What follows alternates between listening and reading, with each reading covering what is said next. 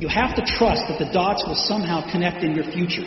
You have to trust in something your gut, destiny, life, karma, whatever. Stay hungry. Hungry, hungry, foolish.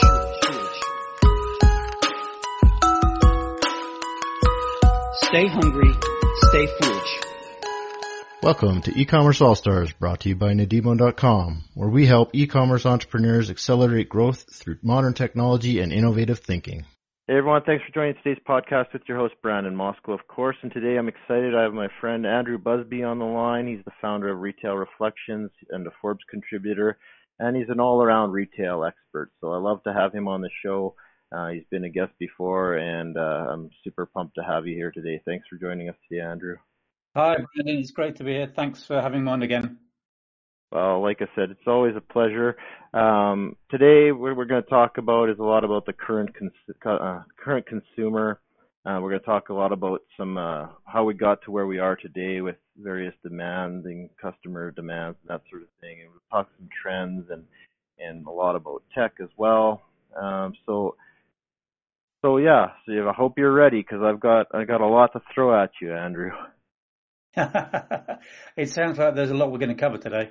I think so, but you know, I want to pick your brain, and you got a lot of information in there. So let's just uh, let's just dive right in. But before we do too much, there, I want to you could, if you could refresh everybody a little bit, those who haven't heard the podcast in the past when you were on, um, but or or who aren't familiar with you, if you could just give a little bit of a background on yourself, so that they they know a little bit more about you. Yeah, sure, sure. Thanks. So my retail uh, journey, if you like, started about 20 years ago, and I was a, a retailer. Uh, but uh, since then, I've um, worked with uh, a lot of the uh, top retailers in uh, mainly in the UK, and um, now with my own company, Retail Reflections, we we basically we write and speak about retail. So um, yeah, you mentioned that I, I, write for Forbes, but I do a lot of other writing for my clients and um, and speaking at um, uh, an ever growing number of events. And I think that the great thing, if you like, about retail, although I would say I'm not sure I want to be a retailer right now, but being in the industry is it's it's kind of the the industry that keeps on giving because there's just so much to uh, to write and talk about, uh, and it just depends on which particular aspect that uh, uh you want to cover. And um, it sounds as if uh, there's quite a few that we're going to cover today. Yeah, there is, and we'll cover. We'll hopefully we'll cover it all, and if we don't, maybe you'll have to come back. But um, you'd mentioned there that you know you're not sure you'd want to be a retailer right now. Um, I have, I probably have a slightly different view on it. Not maybe not so um, pessimistic, but that's okay. We can talk about that as we go. Um, I do know though, and a lot of data out there suggests that the current consumer has got a lot higher demands, um, and there's a lot. We have a different consumer nowadays. Um, probably, in my guess, would be probably largely in part to to all of the uh, options that are available online and off. Um, but maybe you could talk a little bit more about what the current consumer is and and how we got to where we are with that. Yeah, sure. So um, you're right that, we, all of us as consumers, I mean, we, hear about the, the, the, the, clever, the smart, the savvy consumer. And I think all that is absolutely true. And, and so it got me thinking, uh, uh, well, how did we actually get to the, to this point? And for me, there were, there were two fundamental, um, events that happened just over 10 years ago, uh, which have contributed um, largely to, to where we are today. The first was in January 2007 when Steve Jobs got up at Macworld in California and his session, his speech is available on YouTube and it's absolutely compelling. It's fantastic. Goes on for over an hour, but you only need to see the first 10 minutes or so to, to really get the feel for it.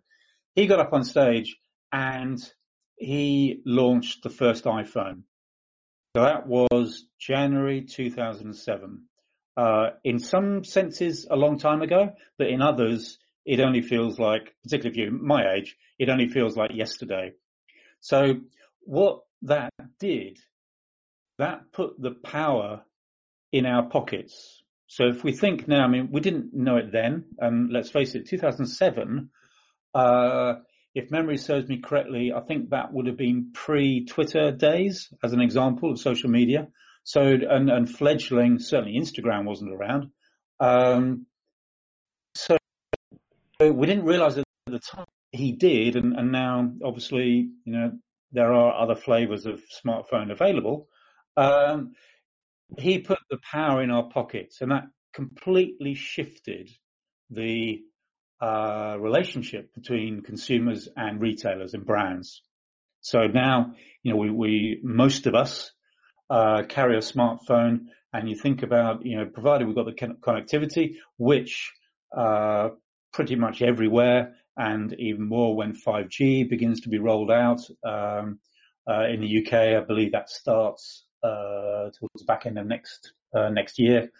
Uh, so we got connectivity. We can broadcast. We can shop. We can you know do whatever we like through our smartphones from, from wherever. So we got the power and the influence in our pockets.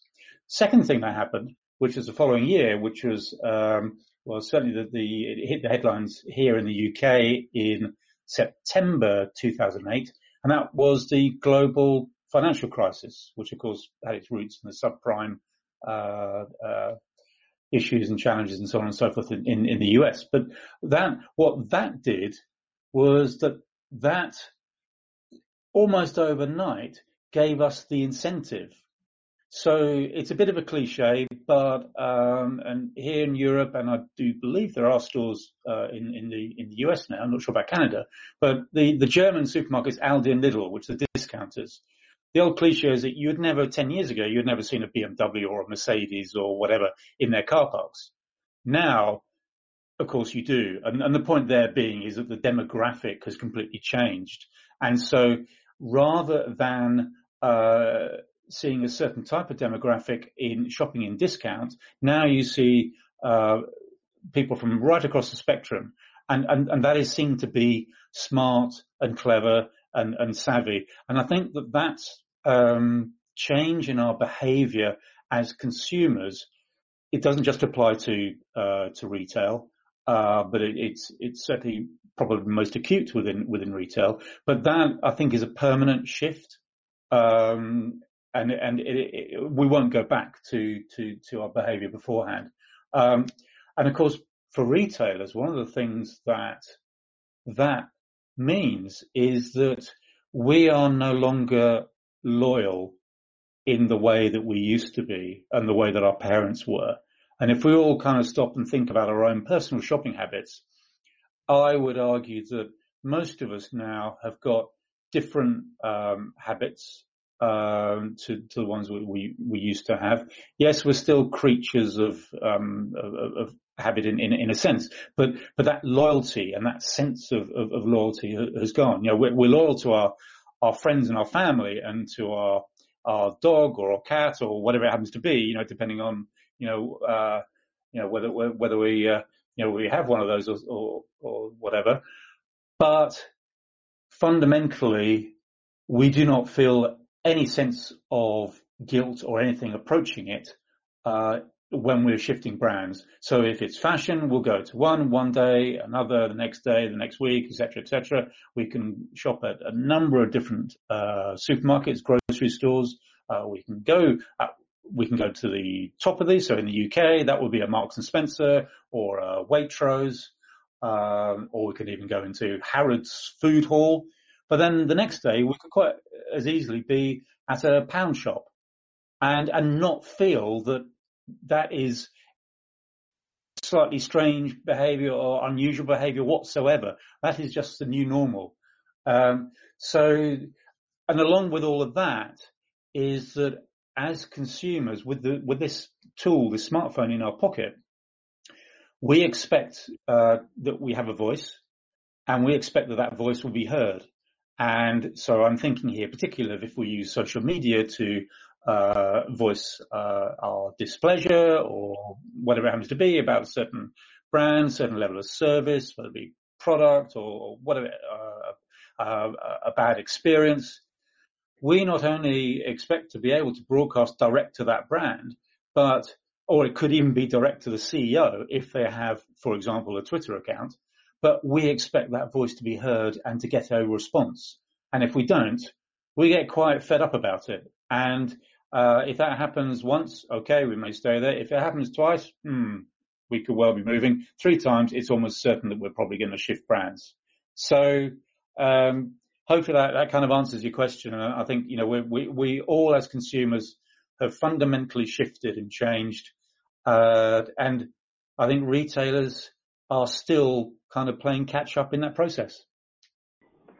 No, that makes a lot of sense. And I mean, I think you're rather forgiving by saying, you know, three times not being heard or something like that because I mean, I I've I've always felt that I'm a fairly loyal shopper, but then you start talking about, you know, going to three or four different supermarkets and that sort of thing and I start realizing, yeah, okay, you know, there's that side of me where I'm going to go to to three different supermarkets because one thing's on sale at one and not at the other. Um and so that starts to show that the loyalty there may not be there. Um, now that said, when you get talking about you know being heard, I think everybody expects to be heard. Um, and and with the bots now that people are using, I'm a fan. I'm an advocate of using bots. I think it's a great way to to uh, to get essentially to be able to um, uh, trying stuck on the word, but basically it allows you to to speak with and engage with your customers at a level you've never been able to do before. But you have to. It can't be robotic. It has to allow them to talk to somebody in, as quickly as they need to. Um, so if they're getting frustrated with the answers they're getting from the bot, you need to be able to have them online with somebody right away. Um, and that all said and done, I think if I haven't been heard, even just once, I, you know, I'm gonna start to, I start losing that confidence and that certainty that that that that brand or that store or whoever it is can actually meet my needs. Um, and so I'm going to start looking elsewhere right off the bat as soon as it, that certainty is lost. Um, mm-hmm. And that can be from just one experience um, I do like to give them an opportunity, and so uh, yeah, I'm one who will like. I don't do it publicly on social media, but I might send them a, a DM or I might send a an email in because I'm just one of those people who likes to keep my my Twitter, for example, a positive state. But that said, I do expect to hear back, and if I don't hear back, or I just get an automated reply saying, "Well, thank you, we'll be with you soon," and I never hear back from that or the, the result isn't there, I'm going to walk away. And there's all kinds of statistics and numbers that prove prove the point that people are willing to give you a chance, and it's how you deal with that that chance as well. Um, but that said, that all said, um, what what you were saying, what does that mean for retailers now? Like what what do they have to do to to uh, be able to succeed? Yeah, I mean, obviously, the obvious thing to say is that they need to be more responsive, but but but to go deeper than that, they more than ever before they need to know their customer. So if we think back, um, well, give you a good example. Um, a friend of mine is an independent retailer. He's got one store. Uh, it's very small. It's only maybe oh less than a thousand square, probably 500 square feet. But he sells all sorts of stuff in there. He sells hardware. He sells um, gardening uh, equipment. He sells pet food. He sells, uh, you know, there's a whole whole range of of, of, uh, of things that that um, he, he he covers. Um, and I spent some time with him uh, not so long ago, and whilst I was in his store, uh, I don't know, I probably counted about a dozen customers um, came in. And not only did Dave know every single one of them, they knew him. Uh, uh, but the really interesting thing was that several of them came in and they said, "Oh, I need such and such." Yeah. Um, and he would say, "Well, what are you trying to trying to do?" Um, well, I'm trying to, um, yeah, blah, blah, blah, whatever. And then he would, and he would say, well, okay, hold on. I don't think you've asked for X, but actually I think Y is the better option for you.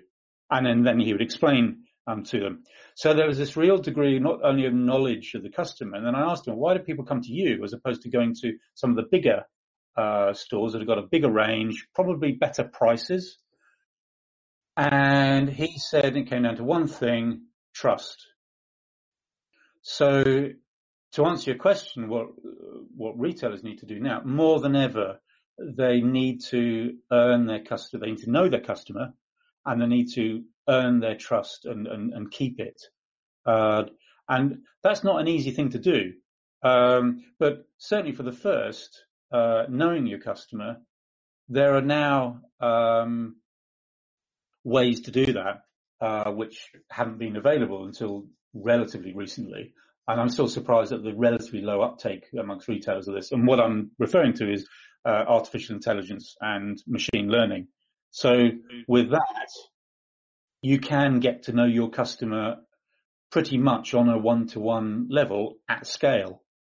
And you can learn uh, about them and you can learn and, and then, and then of course you move into this, this, this area which I refer to as, you know, hyper personalization, although actually it really should be called, uh, you know, genuine or, you know, uh, sincere personalization because I think 99% of the personal, so-called personalization that we experience today is nothing more than ambulance chasing. It, it's retrospective after the event, uh, and you know it really doesn't add any value whatsoever. Um, now, having said all that, for me, one of the fascinating aspects of all of this is: are we as consumers, as you know, members of the population, are, are, are we actually ready for that level of personalization from retailers? We hear so much about um, uh, data privacy and, and so forth, and over here in, in, in Europe, we introduced GDPR last year. Um, and I just wonder whether uh, people are going to are going to feel that um, large retailers getting to know them on a very, very intimate personal level and know their needs and wants and habits and so on and so forth, whether that really is going to feel uh, like yeah they got far too close to us and and and it, then it becomes intrusive and it becomes creepy and so on and so forth. Uh, excuse me. So part of me thinks that, that that's going to be over the next sort of couple of years. I think that that is going to play out, and if I'm honest, I'm not sure which way that's that's going to going to go, and I think we're probably going to have several iterations uh, of that that you know um, uh, real personalization, as, as, I call it. Um, however, I think that once brands and retailers deliver real value to us as individuals, real value to our lives, then hopefully that that that feeling will will rapidly um, disappear. Uh, and um, and but but I think there, there's going to be a process of maturing whereby you know that that that creepiness factor, that intrusiveness is, is going to be have to be flushed through the system, if uh, if you like, um, because uh, I think there's probably you know, particularly when we hear all about the um, you know we over here we we struggle at the moment with Brexit, and we're still struggling with the outcome, if you like, and the whole way that the you know the the um, the the vote uh, and and all the you know the context and, and scenario around that, all that happened, and, and, the various influences and so on and so forth. And without being a Remain or or a Leave or, or anything like that, um, you know, we're still struggling as as a nation with with uh, with all of that. So I think you know that there's against this this this high degrees of personalization. Uh, there's this there's almost this fear that the there are kind of these you know we, we shouldn't become slaves to the algorithm and that there are these somehow there are these dark forces that are at work that are um, uh, manipulating us through you know through various means and so on and so forth. And um, uh, again, you know, I think what what will shake out over the coming years is far more accountability uh, of the likes of Google, Facebook, and uh, and so forth. Yeah, it's really interesting actually because I think about it too from the perspective of, of tech and using AI and machine learning and all those new technologies that are, are really really there now for us to grab and use and and I mean I've talked about um, AI and machine learning and really the the IoT era and all that and I've you know taking the A out of persona basically becoming the person. And you know so you're no longer working with a persona you're working with a person. And i think it's it's rather important but the twist to that is like you said is the trust factor needs to be there. Otherwise people start getting creeped out. Well how do they know this? I don't want them to know this about me and and that sort of thing. So you know for example i go into you know i go into a small local store like you're talking about and yeah i, I want that one-on-one. I want them to get to know who I am because I'm buying from them, and and I'm more than willing once that trust is built up to say, yeah, I need this product, and then they ask, what is it for, and then they tell me, well, you actually probably want to look at this because it's cheaper, or this might be a better option because you know it might cost you a bit more, but this is going to get you to what you want at the end, and and these types of things, and and I'd much rather have that level of an experience than go in, say I'm looking for this, and they say, okay, it's over here, and point you to it, and you're done. Um, yeah. But then when, when you take that to, um, and I think even in big box retail stores, I think that's an important aspect to have, and if they can do that, um, I think they're doing that. They're going to do that much better, um, even at a box level store. Now that said, you take that online and people start getting creeped out a little bit more. Um, and I think it's because I think it's because you said, like you said, there's going to be many iterations of it until we get it right. Um, and right now, it's everybody's they're using it to sell, right? And I think that, yes, sales are important, but you have to sell properly. You can't just go in there and say, okay, yeah, here's what you want um, or try and upsell people all the time. What you need to do is really learn what is it that they need and what they want. Um, I mean, those being two different things, and I mean, me not necessarily being a sales expert, I do know though that that people want that personal interaction, and they want to be able to know that they can trust the suggestions or recommendations that are being made to them, and not being sold something. Yes. Um, so if you can do that in an online experience, then you're that much further ahead, in my opinion. Um, I know that the two experiences are very different because that trust factor online and and whatnot, it may not, especially with the with the new regulations and stuff like that. But that's just trying to help build that level of trust, uh, I think. And if you can build that level of trust not only in your store, and if you're using omni-channel, so let's say you have a retail outlet and an e-commerce presence, you can bridge that gap a lot easier, I think, in some ways than if you just have an e-commerce presence. Um, but in the same vein, there are ways to do it online and off. And I think you're right. We're going to go through many iterations of it before we get it right. But I think I think it it could be something that's very allows for that personal and one-on-one person level experience um, as opposed to them you know trying to sell to a persona you're working with your you know customer or consumer to get them what they need. And then they're going to come back because they feel that trust is there and they've established that trust and that loyalty will start to be rebuilt again. Because i mean think of retail many many years ago when you were talking about the level of loyalty that was there um, people would go into a store, they'd know you by name, they took the time to get to know what you're looking for, what you're after, and and those were the stores you went to, wanted to go back to, um, and you had that level of loyalty in those stores. Things have changed a lot, um, and like you said in the very beginning, and now we're in a situation where essentially, to me, you have to rebuild that level of trust right from the ground up, um, and and I think the best way to do that is to not not sell to people, but learn learn and get to know those people so that you're giving them, you're providing them with a solution, not selling them something.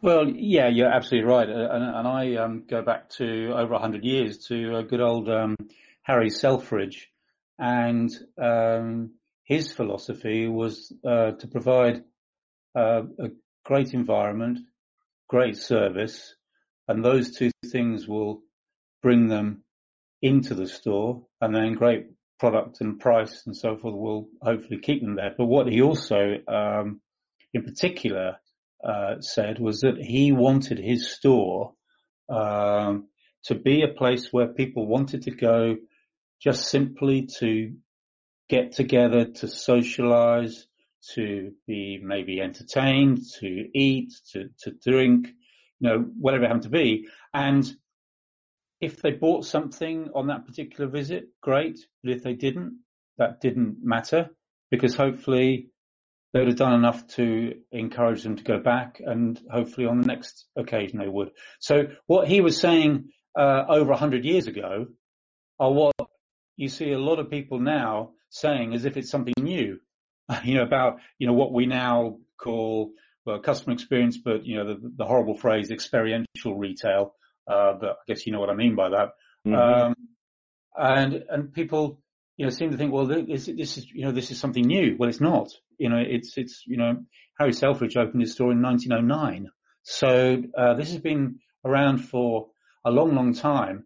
Uh, but I think what's happened is that for decades, um, things were easy. If you're a retailer, then uh, you wanted to grow and expand, and so you open more and more and more stores. And basically, the stores were somewhere where you you put product on shelves, you put a roof on it to keep the rain off the product, and you open the doors, and people come in and they'd buy. And, and that just went on for decades and decades. And, and you had KPIs like sales per square foot and sales per employee and so on and so forth. KPIs which now, uh, in the world that we're, we're now in, um, are almost completely meaningless. And yet a lot of retailers are still, what I call legacy retailers are still stuck, uh, with those, uh, those metrics as opposed to focusing on ones like how is my customer feeling? Mm-hmm. And what journey is my customer on today? Because in the same store, the same customer, they can be on any number of journeys, but two fundamentally. One could be a very, very quick get in and get out distress buy, or another one could be a browsing, and yes, they perhaps want to uh, have some advice, they want to engage, etc., etc. Um, so for me, that's one of the key things for, for retailers now is to uh, is to intimately understand what journey, whether this be physical or online, what journey is your customer on any given. Um, not easy, but we talked about AI and machine learning, and and, and with those uh, technologies, uh, then you can get some very very good insights into uh, you know, just what, what journey are, are people on? Because, because we now, because we're, we're this far more savvy, demanding consumer who expects far more, uh, we expect retailers and brands to, you know, almost to know, you know, why we're shopping and in what context. Um, and if they don't and they don't act appropriately, then yeah, we get highly irritated by that. And I, I mentioned three times, you mentioned once, and yeah, uh, you're probably nearer the truth than I am uh, in that you know we, we are far less tolerant and patient, and so we will move on. Yes, we will. yeah, and I think everything you've said about the uh, the journey and, and building trust and everything from a retail perspective can apply online as well. And one of the things that you did mention there was was you know you used to put up a store, open the doors, people would come in and they'd shop. Um, and to be honest, in a sense, that's what e-commerce has been doing, especially in the pure e-commerce plays. Um, they had been doing that. You just throw up a store, generate traffic to your store, and people will buy from your store. Um, the, you know, it's basically like stocking your shelves and then letting people go and buy it off the shelves. The problem is, is there's no level of trust built. There's no level of loyalty built because of that trust or no level of connection made. Um, and there are a lot of e-commerce companies out there that are doing a lot better at it. I mean, Casper is a really good example mm-hmm. where I mean I saw perf- the perfect ad ever in my life. I thought was awesome is is just that it's all it is. Is that it's a TV commercial.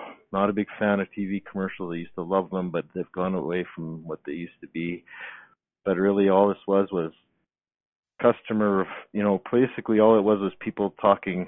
Like it was uh, testimonials. The whole commercial is testimonial, testimonial, testimonial, and it builds up that level of trust, and it builds that that feeling that you want to buy from them because everybody else is, but not just that, but because they're a trustworthy company and one you're going to want to work with. Um, and yeah. that's just the whole essence of what I think needs to happen um, online, but also in a personal one-on-one retail environment. No, I totally agree. Absolutely. That said, though, um, in the interest of time, I was wondering if you had anything else you wanted to share, um, and then we'll then I'm going to hit you with the with the the big question. Ah, the big question. Uh, can't wait. Um, right. Just I think we could do a whole new uh, we could have a, a, whole new discussion on this. But just the other thing that um, uh, I think that what's um, what's happening at the moment for me is is quite fascinating. What I mean by that is is, is our constant uh, desire to shop online, and and I do this, you know, myself when it when it's convenient and so on and so forth, and um, uh, an online, particularly mobile online shopping, we know is I haven't to hand, haven't got the figures, but I know that that, that is increasing. Um, online as a total percentage of all sales here in the UK, give or take, is is total. This is is around about is, is nudging 26%. Um, figures do vary according to what you know which source you look at, but but I've seen figures of, of that nature. For me, it's really interesting as to how those figures are derived because how do you uh, you know where does the sales attribution uh, take place? Um, you know, we could go on, we could be at home uh, on our phone or our laptop and we have a look at something and uh, but we actually want to feel and touch it, so we go to the store and we buy it in store. Is that a store sale or is that an online sale? Right. And vice versa. So, but fundamentally, that we, we know that online is still growing. Um, where's it going to plateau? Where where's going to become that point of um, equilibrium, if if you like? Is it going to be a well? It's, here it's you know, twenty something percent, let's say. Is it going to plateau at 50-50, uh, 40%, 60%? Nobody really knows, and nobody's really uh, providing uh, much commentary on this. But I think that's a really important thing because that um, is going to help to determine what sort of physical shopping experience we're going to have in the future. Yeah. Um, we all know that uh, most, re- but here, um, probably globally, certainly in, in, in, the US and probably Canada, we know that uh, a lot of retailers have got too much space. They're trying to, you know, that, so that, but I, have never ever seen a business contract to success, you know, which is what most of them are doing. They're trying to um, uh, get rid of stores because they've got too much space and they think, well, there's a cost associated with that. Well, that was the gravy train from decades, from the 70s, 80s, 90s, and it's all, uh, you know, it's coming home to roost now.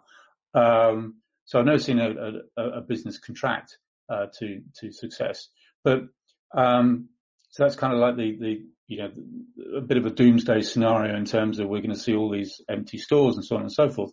But the other side of that is that things are changing and uh, new uses will be put to, to those. And also the retail stores that we, um, that we are left with, if you like, once this whole sort of period of Darwinism on the high street, uh, plays out, the stores that, that, we're going to have in the future are going to be so much better than they are today because they'll have to be. So yeah. that, that, that, you know, that's uh, actually, um, an exciting scenario, not necessarily for, you know, if you look at individual retail businesses, some of which, you know, are, are going or gone out of business.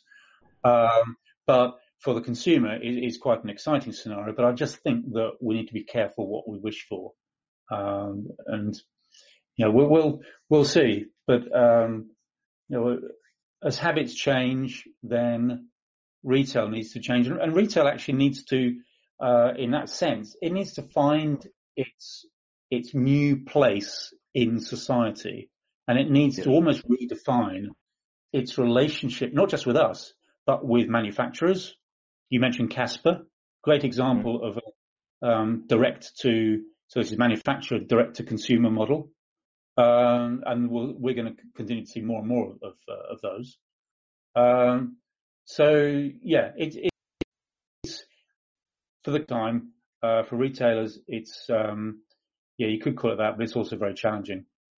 Yeah, I think there's a whole. I'm going to invite you back because I want to have a conversation about how you see the future of retail. Um, because I think there's I think there's some very good points, and I think you and I could have a very good debate on it because I'm coming from a very digital world, um, and you're coming from a very tactile world, and so I think you and I need to have another podcast where we talk about just those very points. Um, but we'll save those for another show, like I just said. Hmm.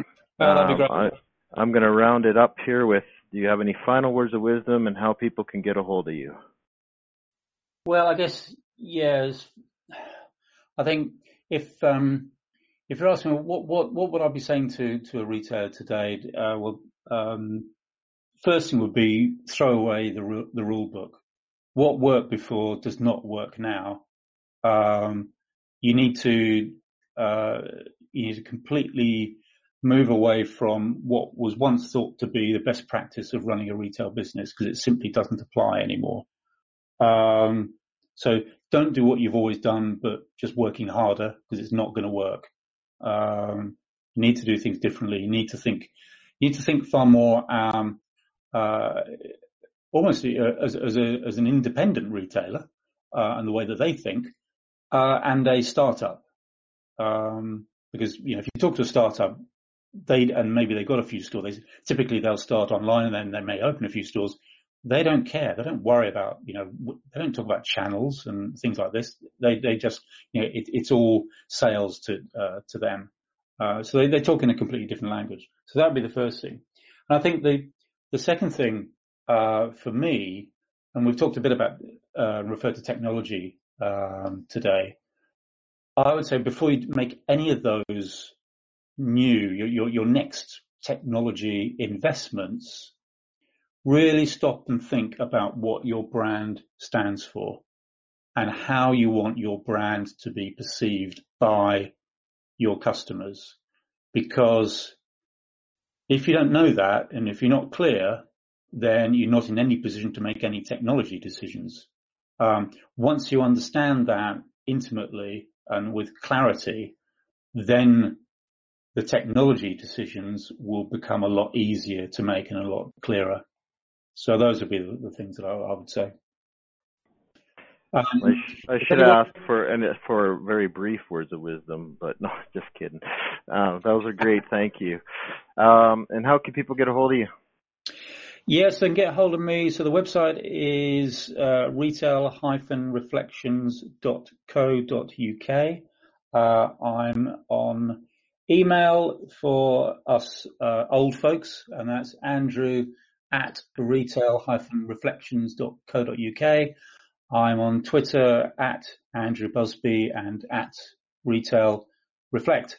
And all those contact details are, are up on the website. Okay, well, thanks for being on the show today. I think that was a great show. We had a lot of words of wisdom for everybody right from the very beginning um, to an excellent discussion. I appreciate your time today, Andrew. Always a pleasure, Brandon. Thanks so much. You have to trust that the dots will somehow connect in your future. You have to trust in something your gut, destiny, life, karma, whatever. Stay hungry. Hungry. Hungry. Foolish.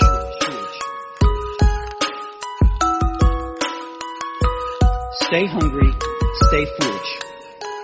Welcome to E-Commerce All-Stars brought to you by Nadimo.com, where we help e-commerce entrepreneurs accelerate growth through modern technology and innovative thinking.